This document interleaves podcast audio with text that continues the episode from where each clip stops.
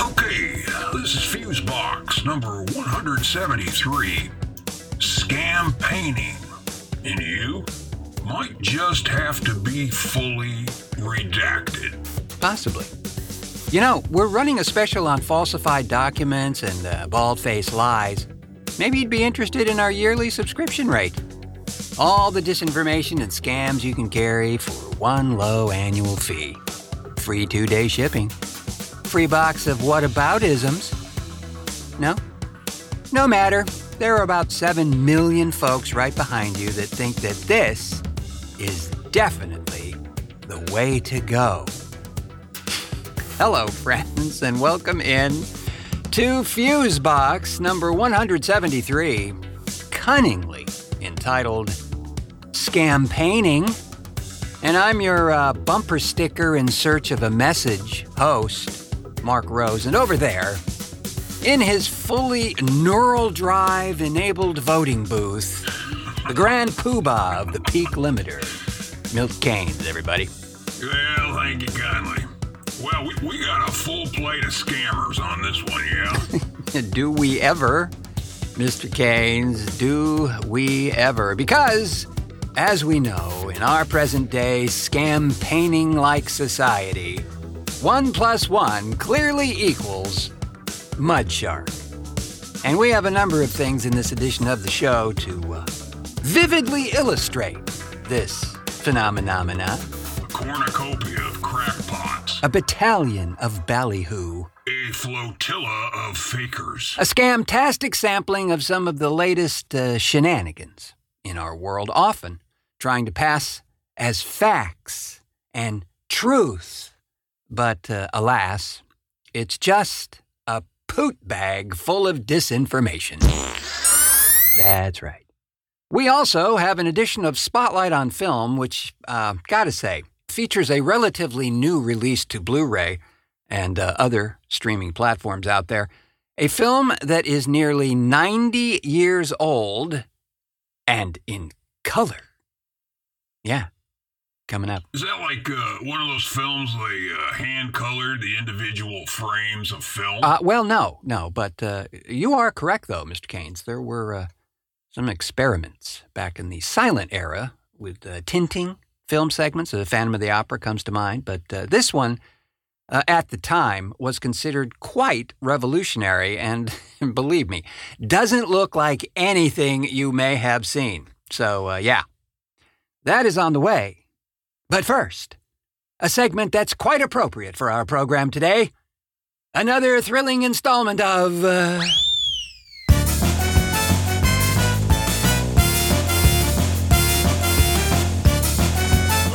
Liars that lie. Oh, folks, I have wanted to talk about this scamtabulous act of optical undercoating malarkey for a long time.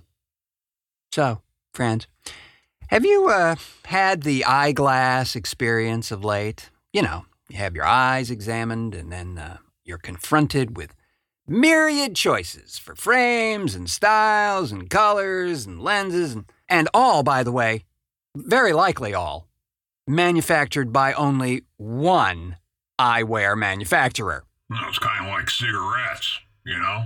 There, there, there were all but maybe uh, two brands, really. Exactly. Which makes the pricing structure on some of these frames absolutely obscene. Don't believe me? Go to your local eyewear gouger, uh, optical store, and see the $650 sunglasses. Before lenses. Yeah. Yeah, that, that, that's a whole nother set of scams. No, dear friends, we're, we're chatting about uh, what could only be described as the answer to the smarmy auto dealer vehicle undercoating scam of the optical industry. You, you remember that BS story, right? The, uh, the smarmy auto dealer guy would try to get an extra grand or more for some mysterious undercoating that they would spray on the car to protect either the undercarriage or uh, the exterior paint itself. Never mind the fact that the auto manufacturer had already done this at no additional charge to the buyer, but it was a scam to get more cash from the uh, unsuspecting buyer. Look, kind of like this. Yeah, now, uh, this right here, this is the undercoating overspray charge. Uh huh. $4,500. Yeah, and that's actually my cost there, buddy. I pass that savings uh, along to you. So actually, it's about, uh, usually I'd say about $7,800. What am I talking about? Well, I'm talking about the blue light blocker lens scam.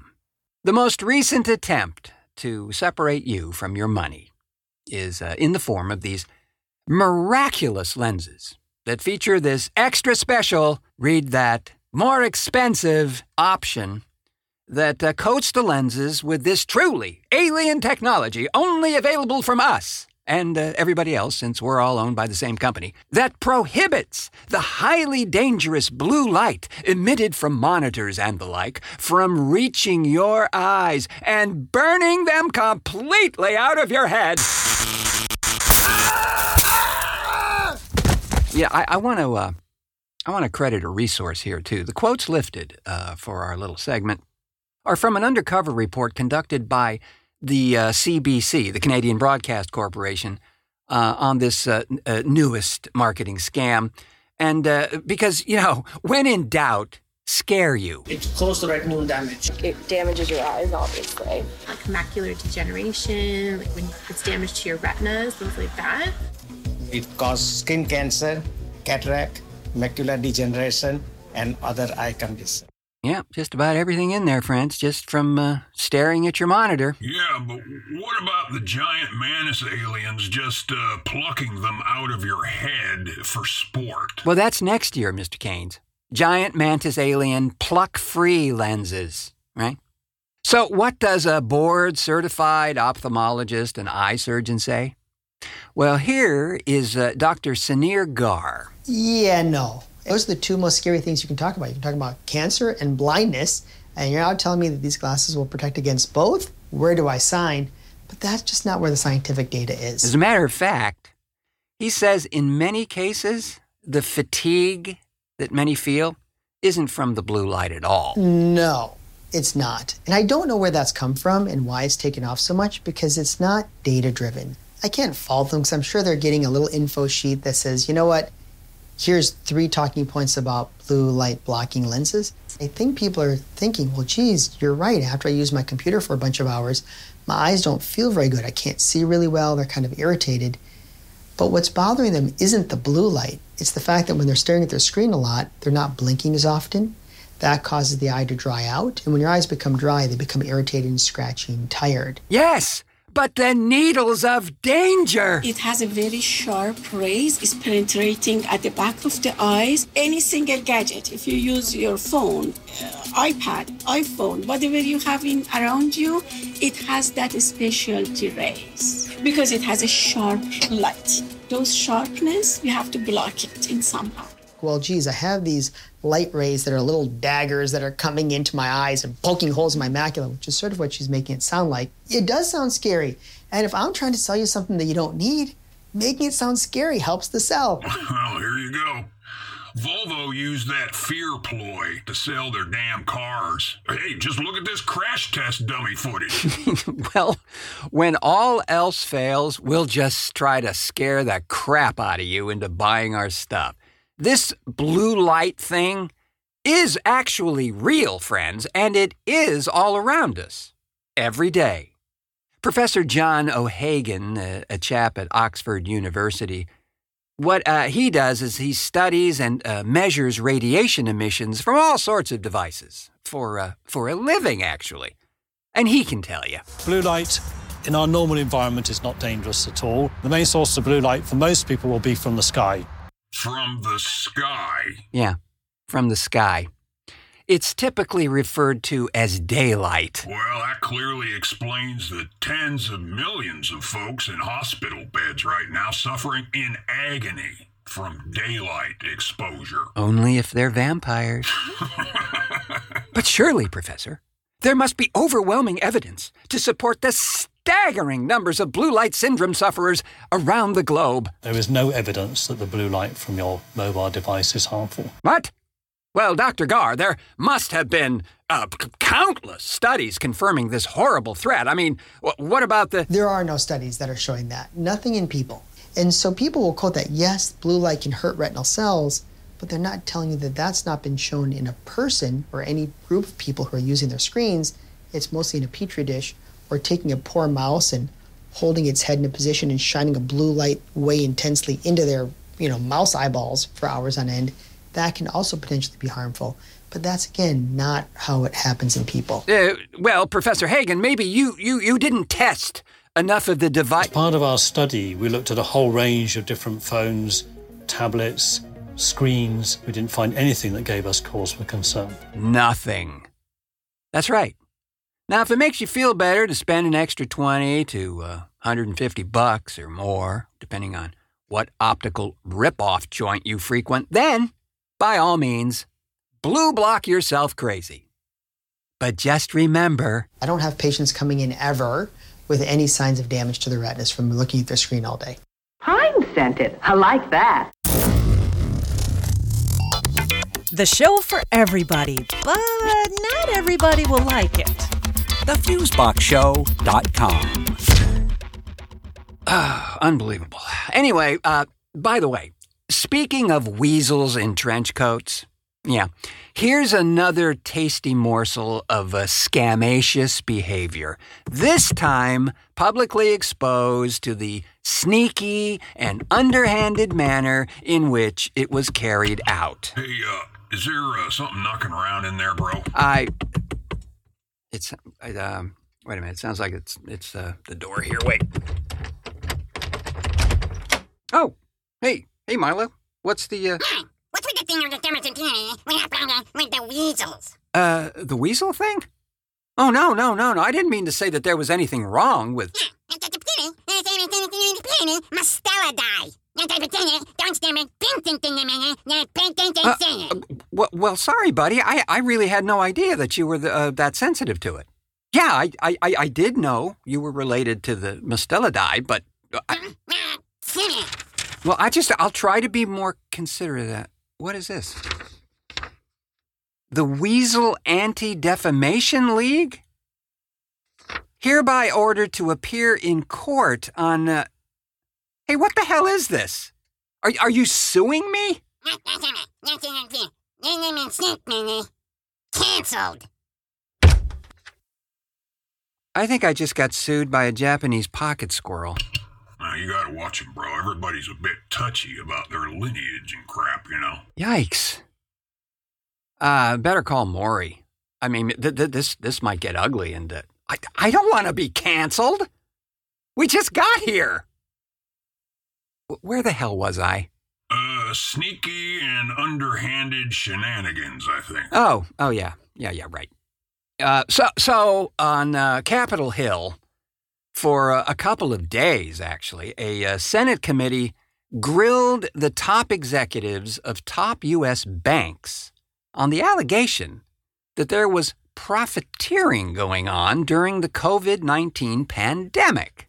While you automatically and at no cost got complete protection from overdraft fees at the Federal Reserve, could you please raise your hand if you gave the same automatic protection to your customers and automatically waived all of their overdraft fees?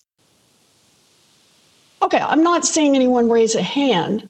And that's because none of you gave the same help to your customers that the bank regulators extended to you. Scumbags. Scam bags, at the very least. Senator Elizabeth Warren there elegantly addresses the issue that these uh, commercial banks were given a barge load of assistance, but of course, they did not pass this forgiveness along to their depositors during one of the most difficult financial times in recent history. Now, they instead uh, pocketed the over $4 billion in overdraft fees that they charged their depositors during this time. Of course they did. They'd be happy as hell uh, to take that car or house back from you, too, if it's uh, becoming a burden for you. Yeah. You know, I'm so glad that uh, this was being pointed out right now. Because, friends, after years, and many of you are doing it right now too, after years and years of dealing with sleazy commercial bank sharks. Oh, uh, careful, man. There may be a shark lobby out there. True. Well, after years of dealing with their uh, mysterious fees and uh, deposit timing shenanigans, several years back, I just went to a credit union and never looked back. Best money decision I ever made. Well, for one thing, they're a non-profit for the most part, right?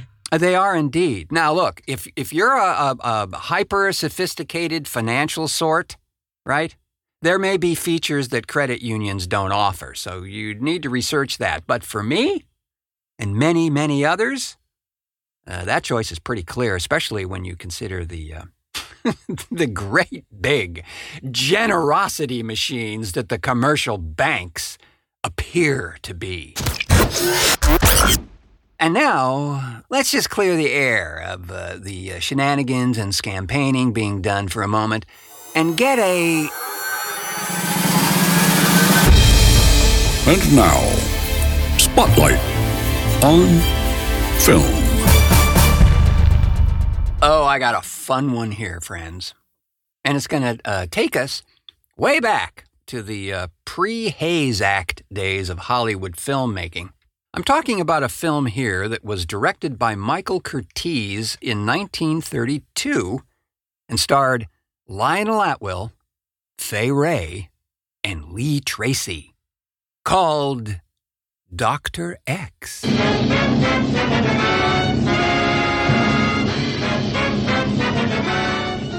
look here, Doctor. This is the sixth murder in the same number of months. All committed in the full of the moon with no apparent motive. By means of strangulation and an incision with a strange surgical knife. Are you implying that someone in my academy could have done this? I'm convinced of it. We are all under suspicion of murder.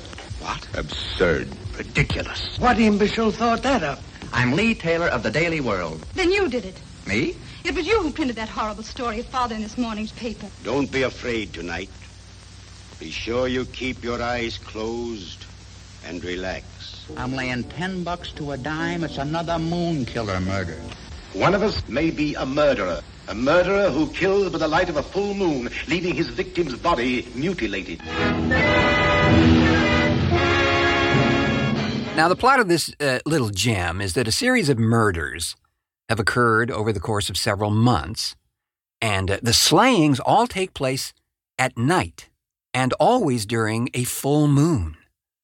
And that witnesses have described a horribly disfigured creature as the killer. And uh, then uh, Dr. Xavier is called in to help in the investigation, played with remarkable focus, as usual, by Lionel Atwill. The police, however, have an ulterior motive for enlisting the good doctor's help.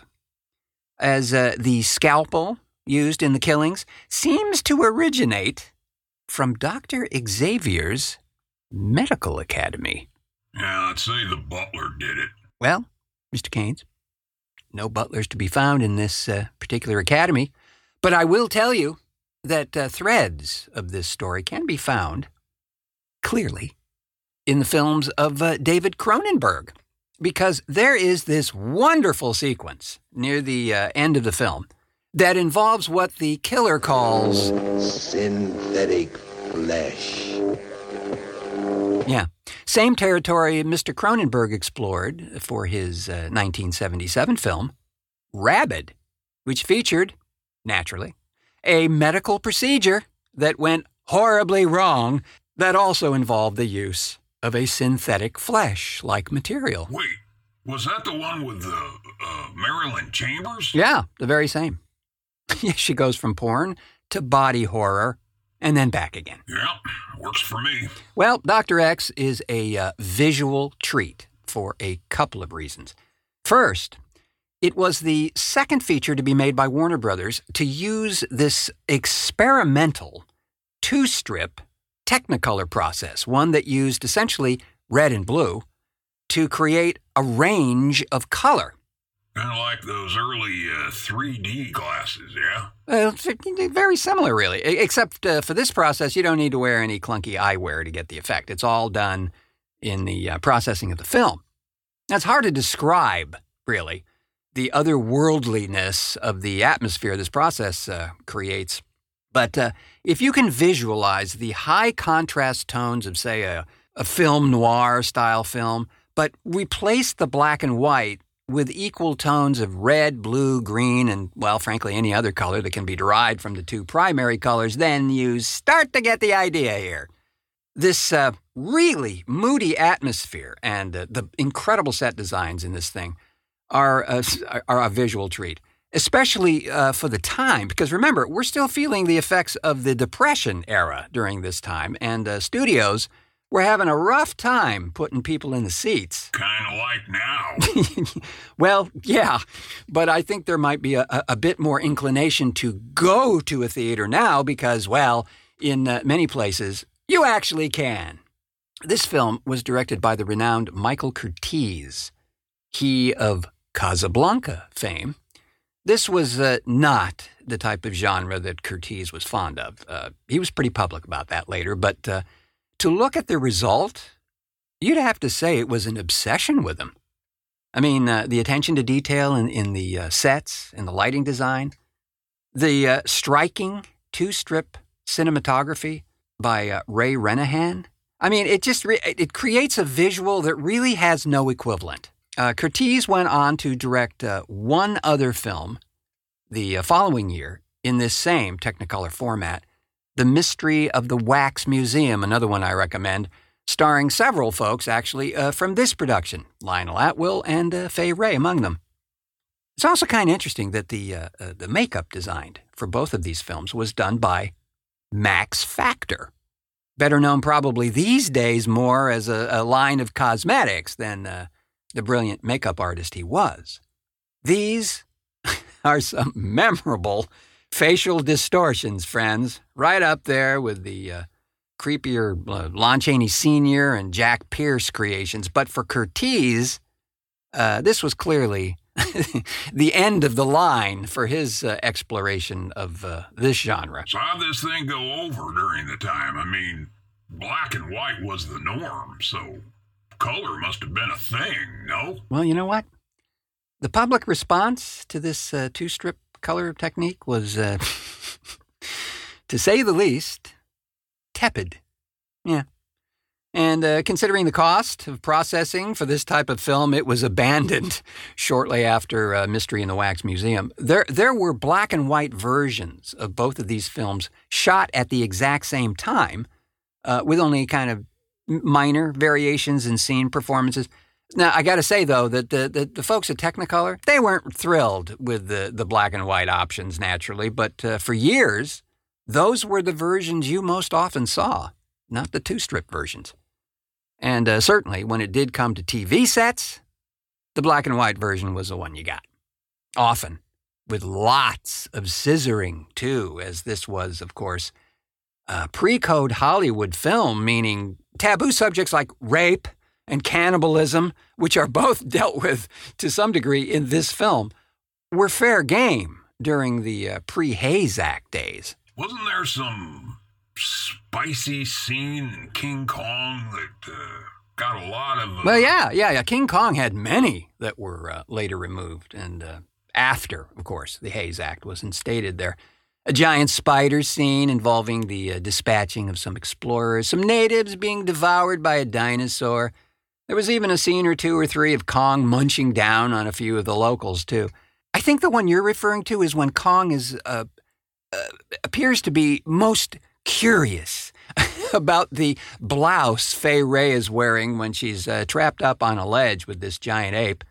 He begins to poke at her, and of course, that causes various articles of clothing to uh, fall off and uh, Well, Miss Wray was uh, pretty near topless there for a moment. How'd they get that through? Well, for a while, on uh, some TV prints, even up to the uh, 60s, it was still in there. That's when I saw it. But it was uh, definitely removed uh, back in 1938 when it was re released.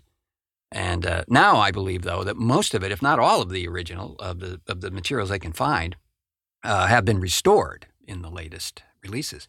And uh, speaking of restoration, the UCLA Film Labs have done a beyond excellent job of uh, restoring the two strip version here. It looks, and may I also say, sounds fantastic.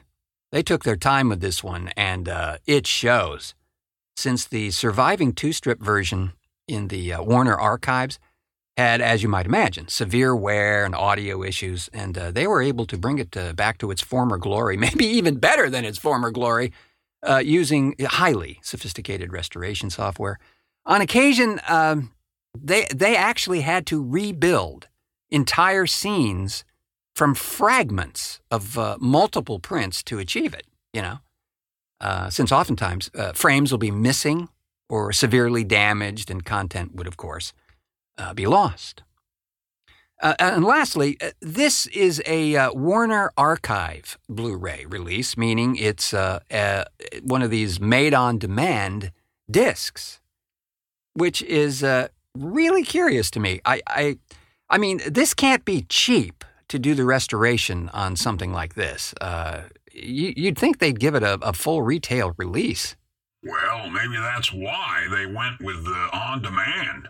Save some additional bucks. Probably not going to have the sales volume of a Texas Toolbox Massacre Part 11 teen would have had. well, you, you might be correct there, Mr. Kanes. Uh, so, if you're a fan of classic, creepy stuff with a little pre code lurid on the side, I highly recommend the visual splendor that is Dr. X on the Warner Archive imprint.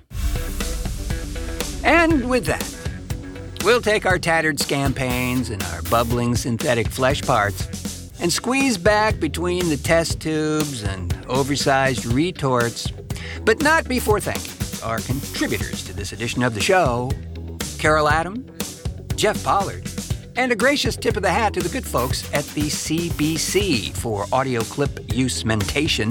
Thanks as well to the always ready for a good color restoration the Archbishop of the Bottom End. Milt Kanes for technical assistance and so forth and so on. A synthetic pleasure. Synthetic flesh. Should have been our secret words. And of course, thanks to you, friends, for pushing play on this edition of Fusebox. We do so appreciate that. Uh, we know, we know. There are all manner of tendrils reaching out to grab your ear balls. So we do humbly appreciate you uh, spending that time here with us. And uh, hey, editor guy, uh, tell them where they can help us out too. Hey, it's as simple as pie. You go to thefuseboxshow.com and click on the shopping tab, and like flippin' magic, there you are. Oh, and if you're one of those book a face folks, click on the Shop Now button on the Fusebox Show Facebook page. Okay? Also, quick as a bunny. There you go. Enough said. Yes, you can. And uh, just to add yet one more thing to the one more thing list, we talked on our last show about the uh, documentary that I had the great pleasure to work on featuring Alfre Woodard um, on the life of uh, artist Alma Thomas. Well, I have a link now from the filmmakers to that website, which is uh, missalmathomas.com. And uh, a link will be right down there in the uh, show notes uh, as well for you to check out. Yeah, I think you will enjoy that. I have been your randomly generated hyperlinked host, Marc Rose, saying until our next cartoon.